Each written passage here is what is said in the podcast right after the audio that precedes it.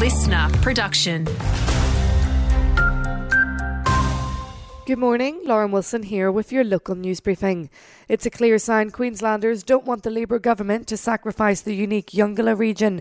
That comes from federal MP Michelle Landry after 10,000 people signed her online petition to save Eungella against the controversial Pioneer Valley pumped hydro scheme.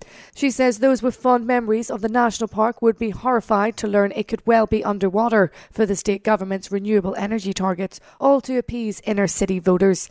The proposed project plans to store and dispatch half of the state's energy needs with renewable energy by 2035.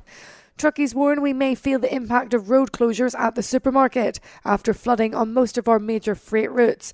The Livestock and Rural Transporters Association of Queensland wants to see increased funding for bridges and floodproofing after the Bruce Highway was affected by heavy rain last week.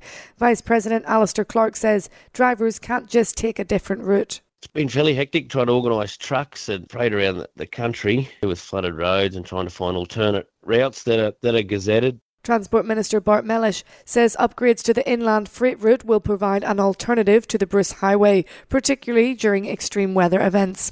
A former high ranking Queensland police officer has joined calls for Minister Mark Ryan to quit.